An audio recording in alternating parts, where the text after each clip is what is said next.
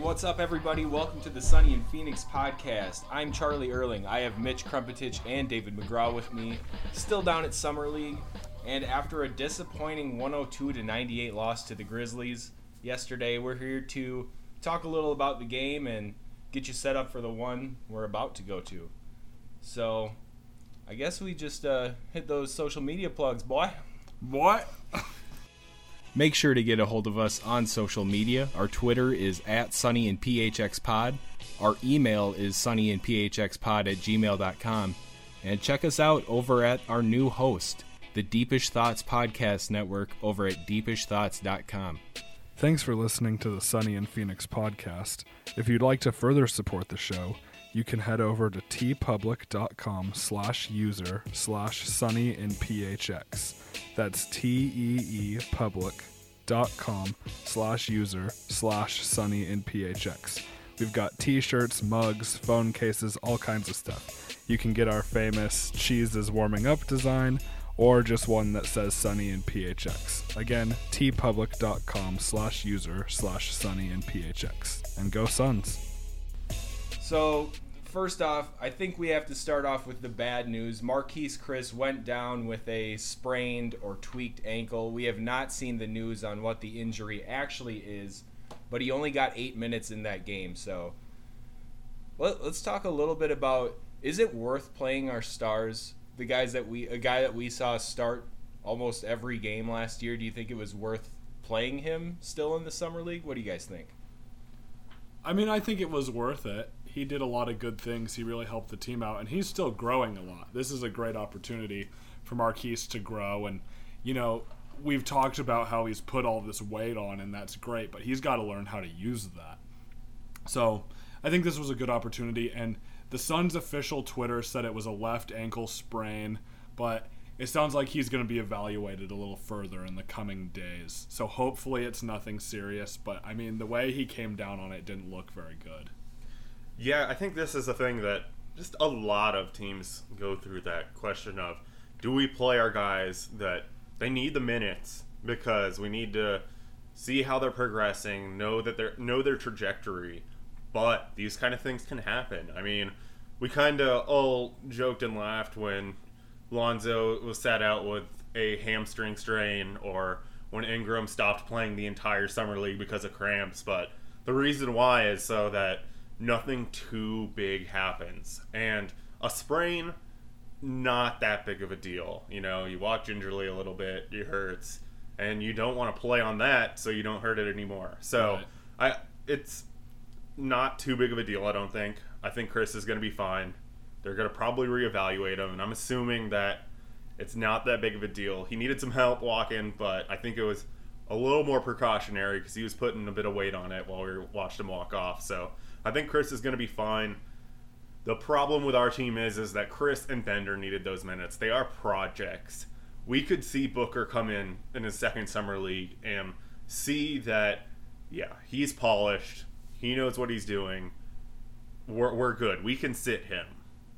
If there's one other person on this Suns summer league team that I feel like we know is good and we know we can rest him because you know, he is growing but is super polished.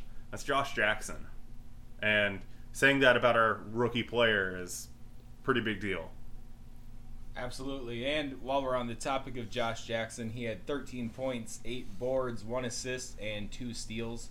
And just another game doing a little bit of everything. Love seeing those rebound numbers so high out of a guy playing small forward for us, for one. Just That's still beautiful. And I saw the nickname Dr. JJ on the Sun subreddit the other day, and I think I'm falling in love with that. Yeah, I love the throwback nickname. I love the throwback game, kinda. We talk about TJ having a throwback game, but man, Josh Jackson, he's he makes me really excited, and the fact that he was getting those rebounds where once Chriss went out, he was basically slotted in at the four and playing against guys that were a bit bigger than him it's it's the real deal. If he would have been probably playing in position, he probably would have had a few more. Yeah, and I just love his aggressiveness going up to get those rebounds. And he mentioned in a post game interview that the team was tired, and I mean they've played a couple days in a row now. Summer league is a pretty tiring time. It's hot, all of that. Um, but he's still going hard for every rebound, fighting in traffic, and coming down with the ball. Eight rebounds is great, especially when he's facing these bigger guys like David just said. So I'm really happy with that and just his attitude overall. He's going hard on every play. Yeah, something I noticed was a great pass. I'm gonna forget the guy's name. It was number 20 on our team, the guy that had all those blocks the other night. Obekpa. Yeah, Obekpa, Yeah, Chris or Obekpa. Obeka or There we something. go. Obekpa. Uh, Jackson hooked him up with a beautiful sort of a pocket pass underneath the rim. He wrapped it like towards the, across the baseline to him, and it just bounced straight off of his hands and went out of bounds. Jackson got a little fired up about that and let him know he he should have brought that in. That was an easy dunk for him. And w- we've heard about Jackson's attitude problems. We've we've seen that. But in a case like this, if you if you need to get on a guy a little bit, I like seeing that leadership personally. He didn't overdo it. He didn't make the guy look bad, but some guys need to be told when they mess up and maybe that fixed him up for the rest of the game. So just that leadership this early in summer league has been great to see. Yeah, and we've talked about that fire, that competitive competitiveness, that drive that Jackson has, and it's been apparent in these summer league games. The Oh, yeah. dude wants to give it his all, and I cannot be happier about that. Right. Well, and speaking of great passing, Dragan Bender had some really, really nice passes. 20 points, 7 rebounds, 5 assists. He's seeing the court a lot better than he did last year in, again, a small sample size. But you can tell that that vision is already improved. And I really liked what I saw from Bender. He he's just so much more comfortable. I know we've talked about this a lot, but every single game it appears he's really settling in. So I'm super excited for the regular season because if he's settling in now in summer league, just wait until he's got a couple more months of running with this team. Yeah, and I mean, defensively, he's going to be able to run with some guys that are a little bit smarter and aren't going to try and strip the ball from a guy going up for a shot and getting a foul when Bender is in position to play great defensively. So I think I think Bender's going to appreciate that a little bit more too. And you know, the internet is the place for overreactions. The internet's the place for that. Summer League plus the internet, that's getting pretty salty with those overreactions. And we've seen so many things about Bender's a bust. Why did we draft him so early? It's going to be years before he's ready. And then he plays a game like this yesterday, and everybody's a pretty big fan again all of a sudden. So maybe we should just temper those expectations a bit. Know that he's going to be a good player. Maybe he won't be having a ton of input numbers wise this season again. I mean, we'll have to see, but the guy's going to be good. So, well, let's all just take a little bit of a chill pill on that, huh? That's right. I mean, Mitch, he was so far off the bandwagon that after that game, he actually went out and purchased a Dragan Bender jersey. So He's Well- wearing it right now. I am wearing a Dragan Bender jersey, but I bought it. This is a life hack for everyone. Now that uh, the NBA is going to Nike jerseys, check out uh, the Suns website, or if you're a fan of another team, just go to your team's website. I got this jersey for like 40 bucks because it's on sale. It's the old Adidas one. And I like Dragan Bender. You know, I mean, if you've listened to this show, you know how I feel about Croatian, Yugoslavian players in general. Love I like them a lot. So that's right, boy. So uh, yeah, I went out and got the Bender jersey, and yeah, check out all these sales. They're pretty awesome. yeah, and we would like to let you know that this episode of the Sunny and Phoenix podcast is brought to you by. Never mind. Um, Actually, teepublic.com slash user slash sunny and phx. Um, those shirts go on sale quite a bit too. I, I, oh my gosh, I like that. Uh, that's great. Uh, kind of what we mentioned about the guys being tired, though.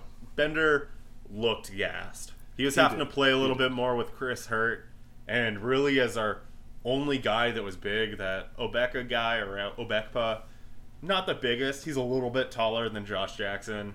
And Bender was their biggest guy, and he was getting matched up against the center. He's playing a little bit more. He was gassed, but he's still going out there and giving it his all and trying to do it. And even with his three point shot not falling, he was getting guys to run up right on him, and then he's going past them and getting a good high percentage shot. So you gotta love that. That basketball IQ is just off the charts. oh yeah.